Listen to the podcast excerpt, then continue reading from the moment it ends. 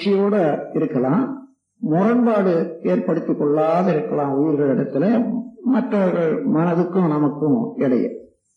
அந்த முறையில வாழ்வதற்கு என்ன என்ன அறிவுரைகள் வேணுமோ அதை பெறுவதும் அப்படி பெற்று ஆராய்ந்து நாம முடிவெடுத்து அந்த முடிவிலே நின்று பழகி பழகி பழகி பழகி அந்த கர்மயோகத்தையே நம்ம வாழ்க்கை தத்துவமாக மாற்றிக்கொள்வதும் தான் இந்த பயிற்சியினுடைய நோக்கம்.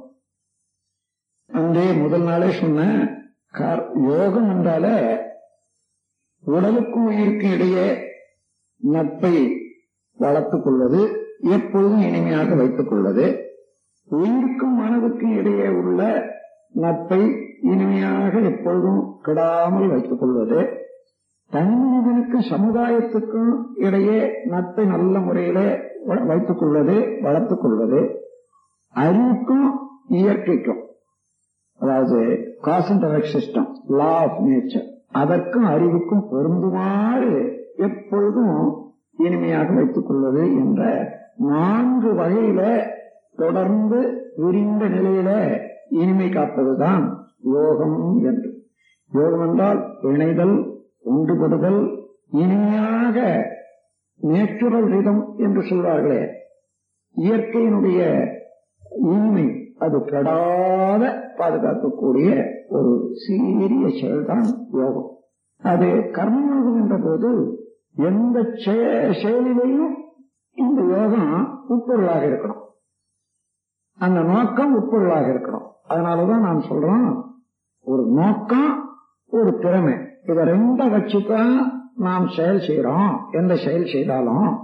ஆனால் அதே நேரத்துல அதனுடைய விளைவை கவனிக்கணும். நீங்க நல்ல நோக்கத்தோட இருந்தாலும் கூட இடம் காலம் தொடர்பு கொள்ளும் பொருள். அதற்கேற்ப அந்த செயலை திறமையாக செய்யணும் அளவோடு செய்யணும் முறையோடு செய்யணும்னு சொல்றோம். இவைகளை இந்த விரித்து நோக்கி சிந்தித்து சிந்தித்து பார்ப்போமே ஆனால் அது தானாகவே இயல்பாகிவிடும். நம்முடைய எண்ணத்துக்கு அறிவுக்கு அதுக்கு பிறகு செயலுக்கு முதல்ல ஏதோ ஒரு புதிய பாதையெல்லாம் நாம் பின்பற்றும் போது கொஞ்சம் சிரமமா இருக்கிறது போல இருக்கும். ஆனா அதன் பிறகு பழகிவிட்ட பிறகு உதாரணமாக கார் ஓட்ட கத்துக்கிறோம்னு வச்சுங்க. மூணு நாளைக்கு சிரமமா தான் இருக்கும். ரெண்டாவது நாளைக்கு கொஞ்சம் சிரமமா இருக்கும். ஒரு நாலஞ்சு நாள் போனா இப்ப கார் எடுக்க போறோம்ன்ற அளவுக்கு ஒரு ஆசையா இருக்கும். அது மேல ஓட்ட ஓட்ட கை பழக்கம் கால் பழக்கம் எல்லாம் வந்துட்ட பிறகு சாதாரணமாக பேசிக்கொண்டே கார் ஓட்டுறத பாக்குறோம் பாருங்க. முன்ன முதல்ல அப்படி இருக்க முடியாது.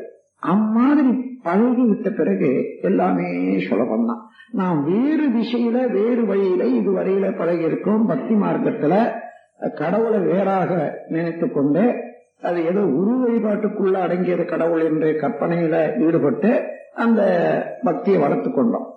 அதை விடுத்து உண்மையான தெய்வ நிலை எது என்று உணரும் போது நம்மிடம் உள்ள அறிவே தான் அதுவாக இருக்கிறது.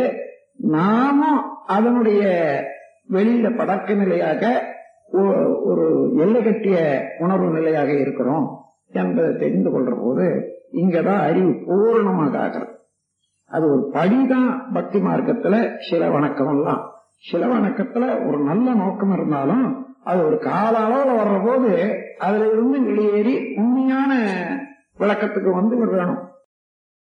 சில வணக்கம் என்ற போது உடல்ல ஒரு நோய் உண்டாச்சு அதுக்கு புண்ணு அதை மேல மருந்து போடுறோம் கட்டி வைக்கிறோம்.